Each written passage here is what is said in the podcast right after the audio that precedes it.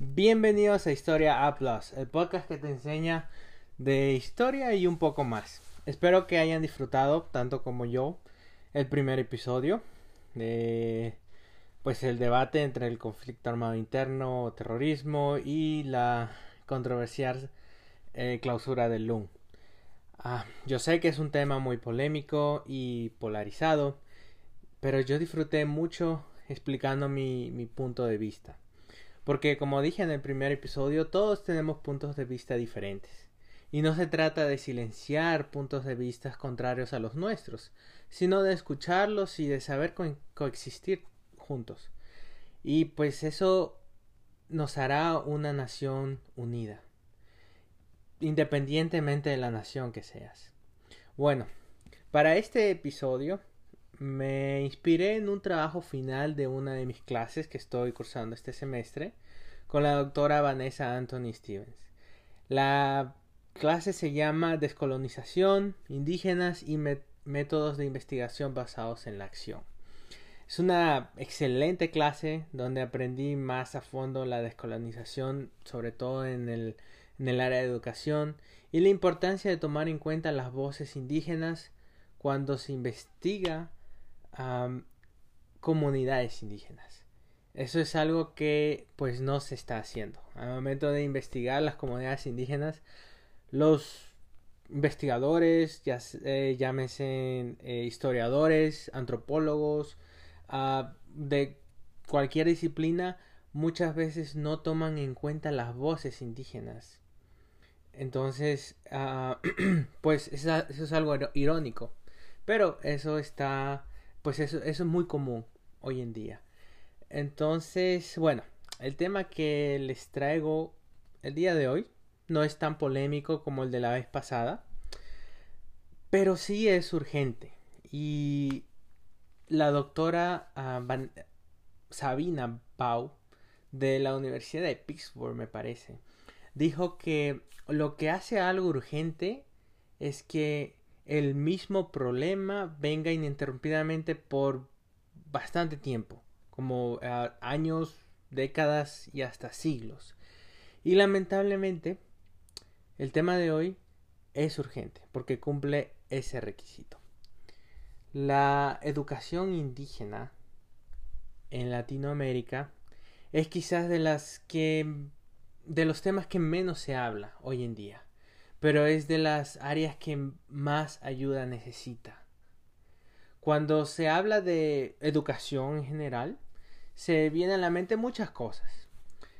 Pero lamentablemente cuando se habla de la educación entre las comunidades indígenas, lo que más resalta es el tema de la raza. Quijano, Aníbal Quijano, muy conocido antropólogo en el Perú, eh, dijo que la idea de la raza fue construida por Europa para justificar los efectos negativos de la, invasión a América y de las consecuentes injusticias e iniquidades en contra de las primeras naciones amerindias. Esta noción, esta idea de la raza que explicaba em, Quijano y que fue construida por Europa, se constituyó en el aparato político y esto justificó la explotación de los indígenas ah, sometidos a trabajos forzados, no remunerados. De eso tenemos muchos ejemplos, no solamente en el Perú, sino en, distintas, en distintos países de Latinoamérica. Y ah, bueno, esto, estos indígenas sometidos a trabajos pues, forzados, que no eran pagados, eh, venía por una supuesta inferioridad de, raza y una falta de discernimiento de también de raza. Eh, Wallenstein, otro antropólogo muy conocido, dijo que a merced de esta idea se reforzó y hasta se consolidó la servidumbre, la servidumbre, la explotación económica y el despojo de los territorios indígenas.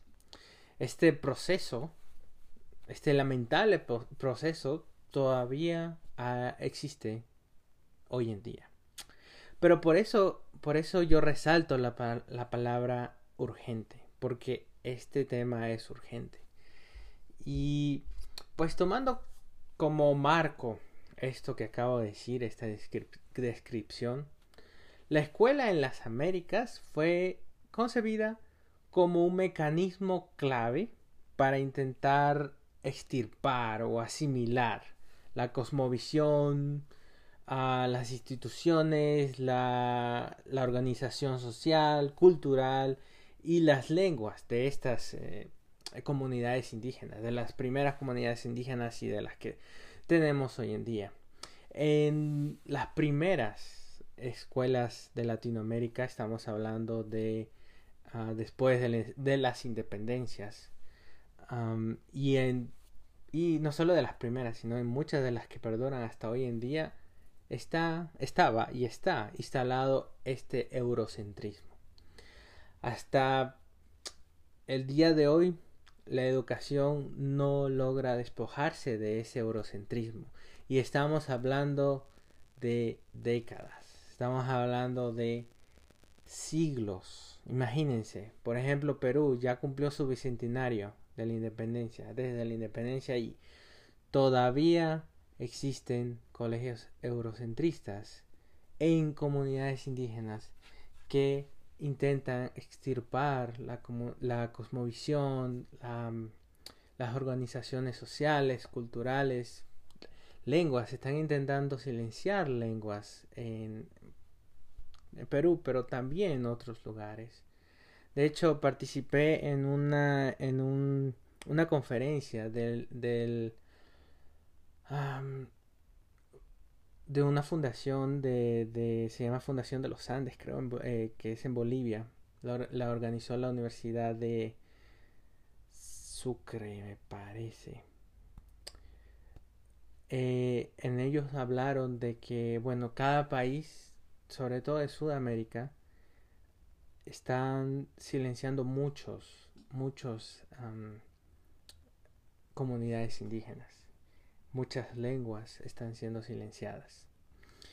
Pero, bueno, José Encinas, uno de los educadores, en, esto es una opinión personal, uno de los mejores educadores del Perú, que el Perú ha tenido, dijo que la educación en el Perú es burguesa y es depositaria del españolismo, que significa depreciación indígena esto él lo dijo en más o menos como, como 1930, cuando él hizo el libro Ensayo de una escuela nueva en el Perú.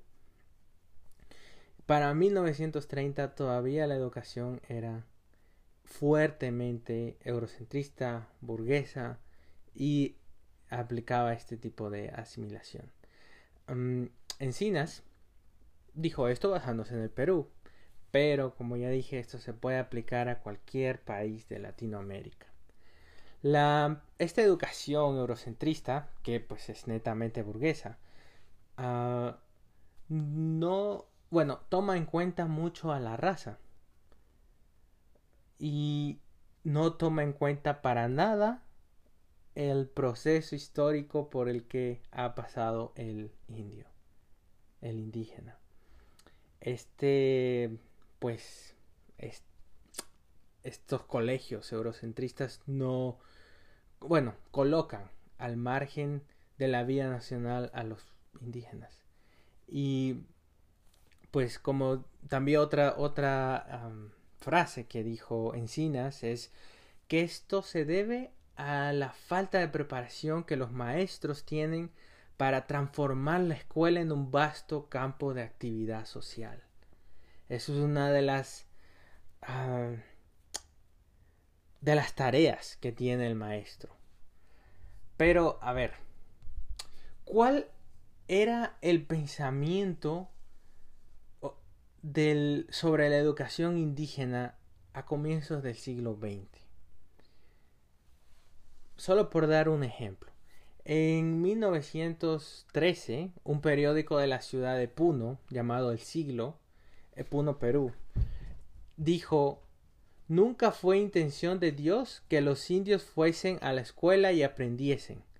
Han de ocuparse de pastorear las ovejas y de cuidar las cosechas, y si siguen yendo a la iglesia, a la escuela, las cosechas se dañarán y la peste matará a las ovejas. Esta publicación se debió a que la iglesia adventista estaba instalando escuelas para que los indígenas estudiaran. Entonces muchos indígenas estaban yendo a las iglesias eh, adventistas, pero se estaban bautizando también adventistas. Entonces esto no le gustó para nada a la iglesia católica y pues publicó esto. Pero esto no solo era un sentimiento de la iglesia católica. Las mismas autoridades incluso tenían un dicho muy popular en el siglo XX, todo el siglo XX, inclusive hoy en día también a muchos, se les dice a muchos indígenas el, dicho era este. Indio leído es un indio perdido. Un indio que, que conoce sus derechos. Un indio que, que sabe hablar, sabe escribir. Bueno, sabe hablar español, sabe, sabe escribir español. Es un indio que puede reclamar estos derechos, que puede pelear por esos derechos. Y por ende es un indio al que no se le puede explotar. No se puede abusar de este indio. Esto era, así era el pensamiento a comienzos del siglo XX, durante todo el, siglo XIX. Em, y yo estoy tomando como referencia el Perú. Pero esta historia es similar en muchos países de Latinoamérica. Y así de fuerte era el nivel de educación y de sus autoridades en la época colonial y como dije siglo XIX a comienzos del siglo XX ah, esta educación era pues netamente para, para la asimilación y ah, en el artículo de la descolonización no es una metáfora dice la siguiente reflexión muy interesante. Todo dentro de una sociedad colonial se esfuerza por destruir o asimilar a los nativos para desaparecerlos de la tierra. Así como una sociedad puede tener múltiples mensajes simultáneos y contradictorios sobre los pueblos indígenas, como por ejemplo, todos los indios están muertos, o están ubicados en reservas lejanas, o que los indios contemporáneos ya no son tan indígenas como los, como los de las generaciones anteriores, o que a todos los peruanos, todos los eh, bolivianos, colombianos son un poco indígenas. Estos deseos de borrar, de dejar que el tiempo haga lo suyo y esperar a que la forma de vida más antigua desaparezca o incluso ayudar a acelerar las cosas como la eutanasia, que ha habido casos, porque se cree que la muerte de las formas de vida premodernas es inevitable, todas ellas son deseos de otro tipo de resolución a la situación colonial, resuelta a través de la destrucción o asimilación absoluta y total de los habitantes originales una muy interesante eh, reflexión de este artículo que leí que pues dice netamente la verdad. ¿Quiénes de nosotros no hemos oído acerca de, de que pues ya los eh, indígenas están muertos? Por ejemplo, yo estoy en eh, ahora mismo aquí en, en Estados Unidos en una en un estado que se llama Idaho. Hay muchas tribus aquí eh, está la Shoshone eh, Bannock, está la Nexper, la Coeur y preguntándole a una, a, una chica acerca de, de, las tribus, ella me decía que las tribus ya, o sea, que se sorprendió de que hubieran tribus aquí, en, o sea, que existieran todavía tribus en Estados Unidos. Y otro ejemplo, conversando con una persona allá en Perú, estaba hablándole acerca de la educación en quechua en, las comunidades indígenas y esta persona me dice, oh, pero no, los, los, los indígenas no reciben clases en quechua y aymara porque ellos, ese, ese, idioma está muerto casi y ese idioma pues no tiene ni escritura, eh, no, no hay libros, ¿cómo vas a enseñar a los a los niños estudiantes indígenas en, en, en quechua si no hay material en quechua. Me quedé sorprendido, la verdad, pero es la realidad que se vive en muchas partes del mundo, sobre todo en Latinoamérica. Las personas eh, pues no saben que o piensan, como, como dice esta, este artículo, piensan que, que pues que los indígenas están muertos, que están ubicados en, en reservas muy lejanas, o que simplemente los indígenas de ahora ya no son los indígenas de antes. Y que o esto es más este más curioso que todos somos indígenas bueno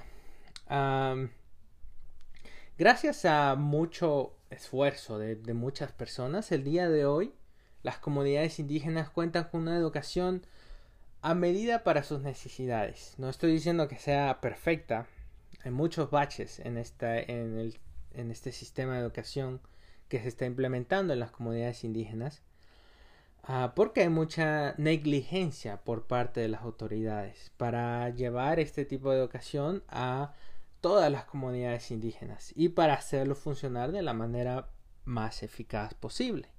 Y entre, uh, bueno, yo estoy hablando de la educación intercultural bilingüe. Esta educación bueno, más adelante voy a explicar un poco acerca de qué es esta educación, pero la buena noticia es que la educación indígena hoy por hoy ya es mejor que años pasados. Esa es la buena noticia. pero esta, este resultado final, la educación intercultural bilingüe o EIB, como se le conoce, no nació de la noche a la mañana. Es un resultado gradual de la historia que abarca toda Latinoamérica. Y para hacer un recorrido rápido de la historia de la educación indígena en Latinoamérica, voy a tomar un poco, bueno, voy a tomar de referencia al Perú. Y voy a dividir la historia en seis etapas. Y esta es la parte eh, que por favor presten mucha atención. De hecho, más adelante quizás hago un artículo de esto con muchas referencias y eso y espero publicarlo y, y que puedan aprender más de la, de la, historia de la educación indígena. Porque en Perú, por ejemplo, hay muchos em, libros sobre la educación en el Perú, la historia de la educación en el Perú, pero, pero están enfocados en general y sobre todo en la, en la educación en, en Lima o en Arequipa pero nunca toman en cuenta la educación en, las eh, comunidades indígenas. Y es muy importante para todos saber esta historia. Bueno, la primera etapa es la etapa precolonial, antes de que vinieran los españoles. La educación no nació cuando llegaron los españoles, es una idea errónea. Claro, no había escuelas como tal, ni instituciones académicas, pero habían dos tipos de educación. La primera que voy a mencionar es la educación para la supervivencia.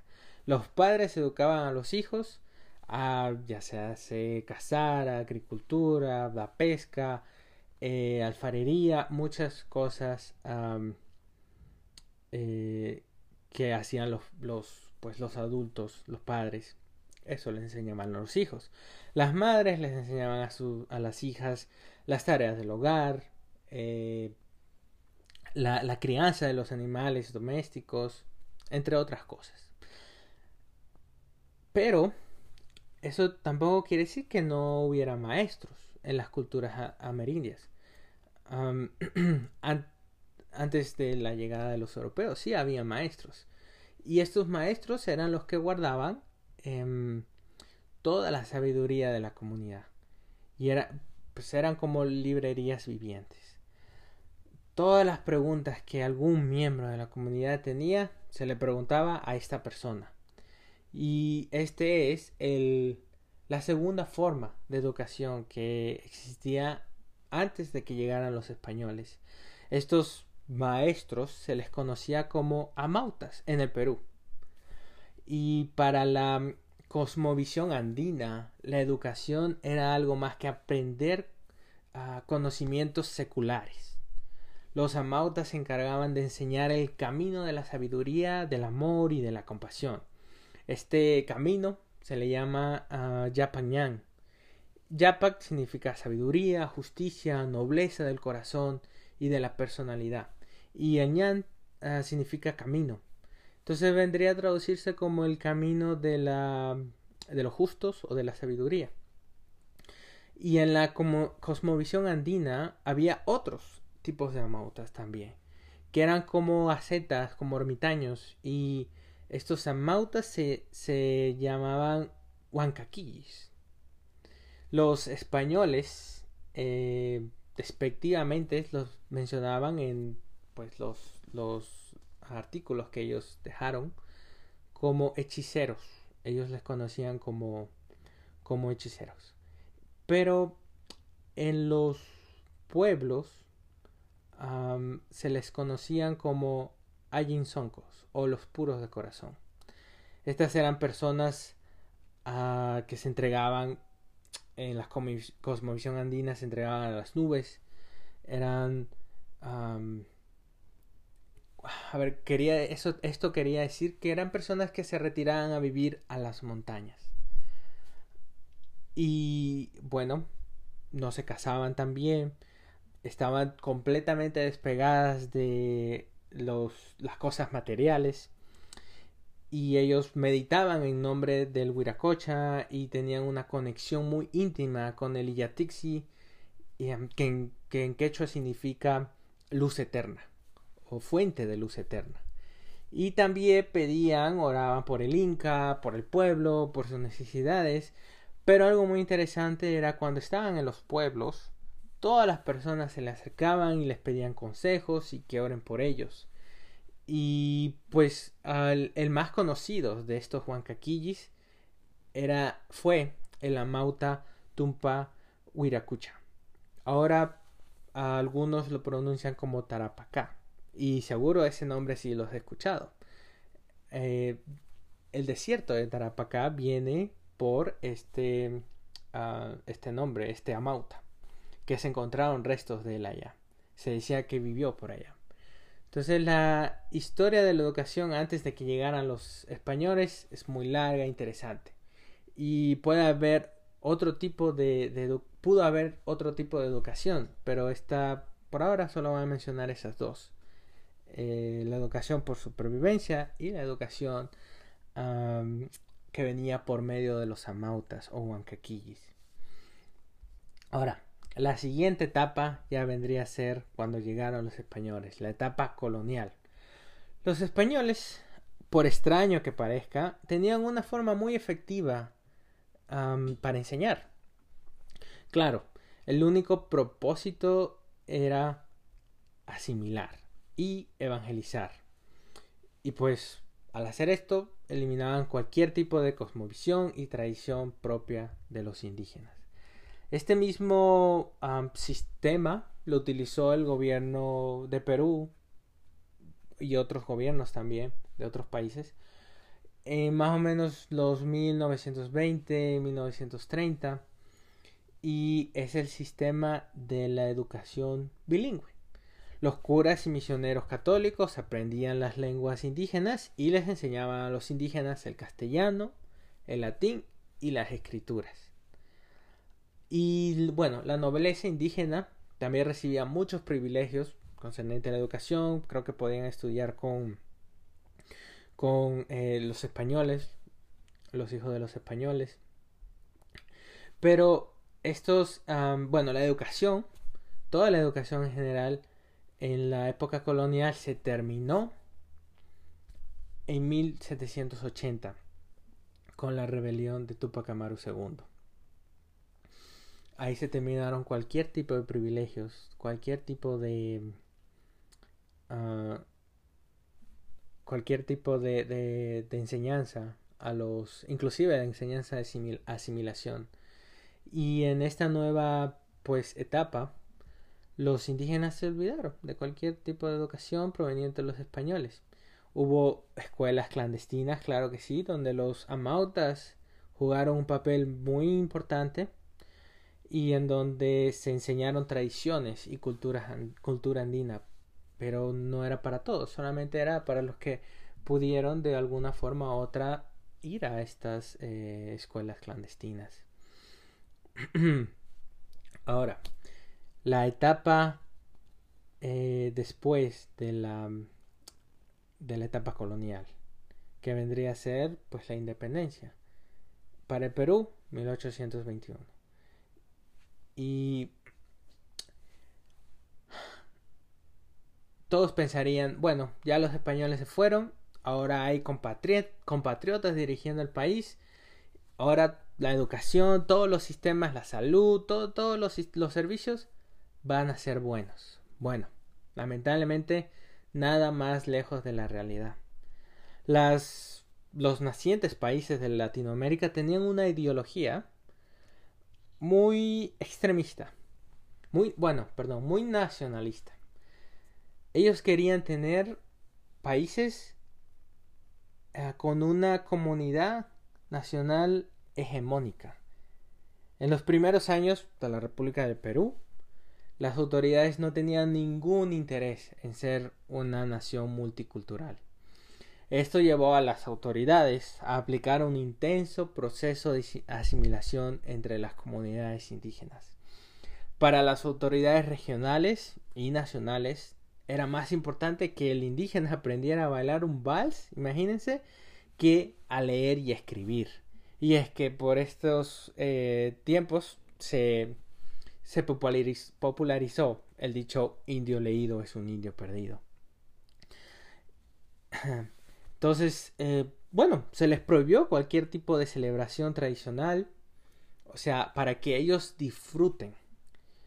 Sí habían fiestas patronales y de hecho esto es un tema para un podcast completo, pero los indígenas eran obligados a organizar la fiesta, las fiestas patronales, fiestas tradicionales. Y cuando yo digo que eran obligados a organizar la fiesta, me refiero a todo. O sea, ellos tenían que poner el dinero, tenían que poner em, la comida, tenían que poner cualquier material, disfraces, tenían que poner el show y ya esto, y, oh, y para colmo, ellos no podían, o sea, los indígenas que asistían a estos eventos eran los que presentaban el show, pero ellos no podían ir a disfrutar del show. Entonces, bueno, era una completa ah, injusticia. Pero así era la así era la educación en ese en ese tiempo. Como digo, el gobierno prefería que aprendieran a bailar un vals que a leer y escribir. Y esto era porque esta como comunidad hegemónica era al, a la fiel imagen de Europa. Es decir, una nacionalidad tenía que ser la, la nacionalidad europea. Una raza, la europea. Una cultura, la europea. Esto era, esto era un gran problema porque los indígenas no contaban aquí. Bueno, siguiente etapa. Después de la de la de esto en 1821 eh, o sea la, etapa anterior que mencioné que comenzó en 1821 terminó más o menos entre 1800 80, 70, ah, más o menos entre esa década, o sea, finales del siglo XIX, donde comienza la etapa de la inteligencia indígena. Esta etapa se inició con personajes como Manuel Z. Camacho, Zúñiga Camacho, que yo voy a hacer una tesis sobre él, em, Telófero Catacora, José Antonio Encinas, y entre otros, bueno, estoy mencionando solo educadores, pero también han habido eh, líderes, em, muchas activistas, muchas personas que lucharon por la ah, por las por los derechos de los indígenas. Ah, y, y, pues este tiempo se le llamó inteligencia puneña. Y estas personas que mencioné, Manuel Z. Camacho, Catacora y Encina, y entre otros, crearon escuelas para los indígenas, exclusivamente para ellos, con una metodología similar a la que hoy conocemos como educación intercultural bilingüe, más, con, más eh, parecida a lo que Paolo Freire menciona en, en, su libro, en sus libros, en su filosofía. entonces, por ejemplo, la escuela Camacho hizo la escuela de Utahuilaya, Catacora la escuela de la perfección, uh, José Encina dirigió el centro educativo de Puno, las escuelas que establecieron los, las iglesias protestantes, principalmente la adventista, la iglesia adventista, todo esto fue hecho a medida de los, ah, de los indígenas, para ellos. Y el mismo Augusto B. el dictador peruano, le dijo a José Antonio Encinas, le dijo, los católicos deberían hacer lo que hacen los protestantes. Pero, ¿qué hicieron a estos educadores y la iglesia protestante diferente al gobierno y a la iglesia católica? Ellos, antes de poner la Biblia en la mano de los indígenas, como lo, como lo habían hecho los, otros, por los últimos 400 años, inculcaron un sentimiento de personalidad y de confianza en sí mismo, de cariño hacia la vida, y ellos buscaban que el indio sea un hermano más y que no sea un prosélito más. Esta es una excelente etapa que inició el despertar de los derechos indígenas en el, en el Perú y en Latinoamérica. Pero, pues, ah, fue muy fuerte y duró más o menos hasta 1920, 30, donde, donde el gobierno, sobre todo en Perú, comenzó a implementar ya una un sistema de educación bilingüe muy parecida a lo que los españoles hicieron al llegar a las Américas. Sí, una ellos lo hicieron, o sea, el, gobierno eh, peruano, bueno, y otros gobiernos implementaron esta educación a través de experimentos e improvisaciones. Y pues estos ah, profesores que puso el gobierno aprendían la lengua indígena y después enseñaban a los indígenas el castellano, pero con la finalidad de que se olviden de la lengua originaria. En Puno, por ejemplo, se hizo un experimento en los años 50 y a la cabeza estaba el gobierno peruano, estaba el Instituto de Verano, es un instituto que va a sonar mucho en esos años porque, porque se encargaba de, de eso, de la educación, eh, sobre todo en estos pueblos. Y la Embajada de Alemania también estaba involucrada en esto. Y tenía como meta enseñar el quechua en los primeros años de la escuela a los estudiantes indígenas. Los dos primeros años. Y en el tercer año transicionar al castellano para nunca más volver a mencionar el quechua, aymara o cualquier otra lengua aborigen. Por ejemplo, el, bueno, por ejemplo, no, así era el método. El primer año, en la educación de los, de los niños, le enseñaban a 80% quechua, 20% español. El segundo año era 50% eh, quechua, 50% español. Y el tercer año era 20% quechua, 80% español. Y en los años siguientes ya era simplemente español y ya. No mencionaba nunca más el, el, la lengua originaria. Claro, por supuesto, en todo este momento hubieron muchos educadores, organizaciones, activistas que estaban luchando por una mejor educación. pero pues sin el apoyo del gobierno poco o nada se podía hacer. Entonces así llegamos a la a la sexta y última etapa de la educación indígena que sobrevive hasta ahora. Es la etapa que estamos viviendo hasta ahora. Comienza más o menos entre los 70, 80, dependiendo del, país que, ah, que seas. Eh, estamos hablando de la implementación, de la etapa en la que se implementó la educación intercultural bilingüe.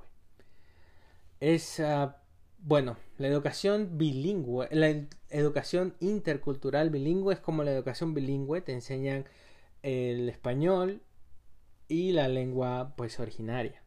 Solo que esta vez la meta no es asimilar a los indígenas, sino introducir a otras culturas y que sepan convivir juntos, hacer que los indígenas se sientan orgullosos de ser indígenas, pero a la misma vez que acepten y aprendan de otras culturas.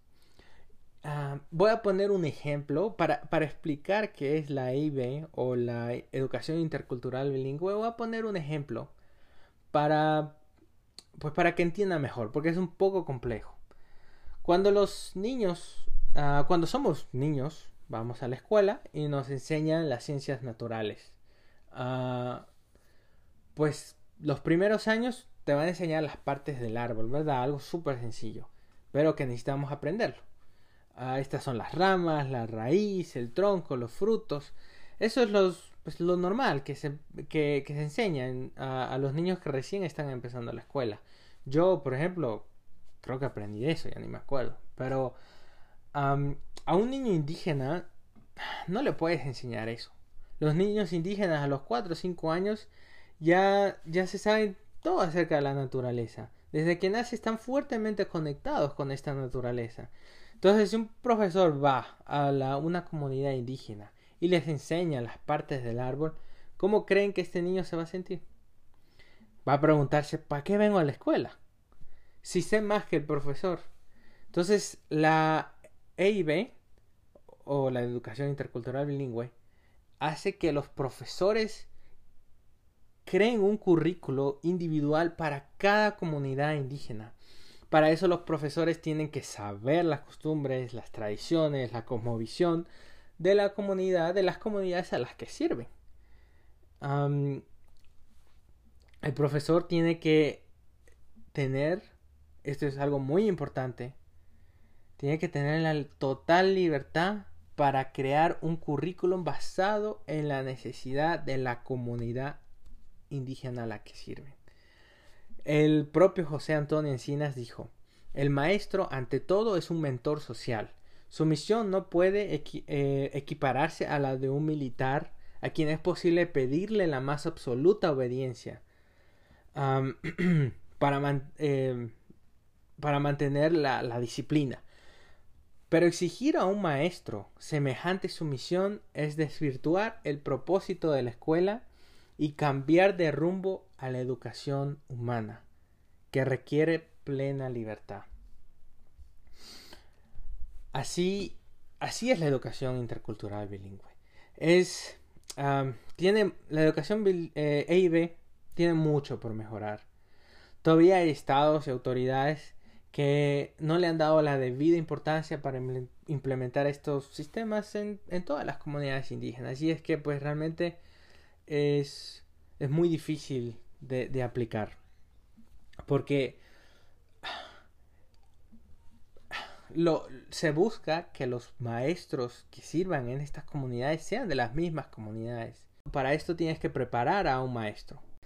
Muchas gracias por haberme ah, escuchado, haber llegado hasta el final. Eh, espérenme próximo, la próxima semana para un nuevo episodio. Hasta la próxima.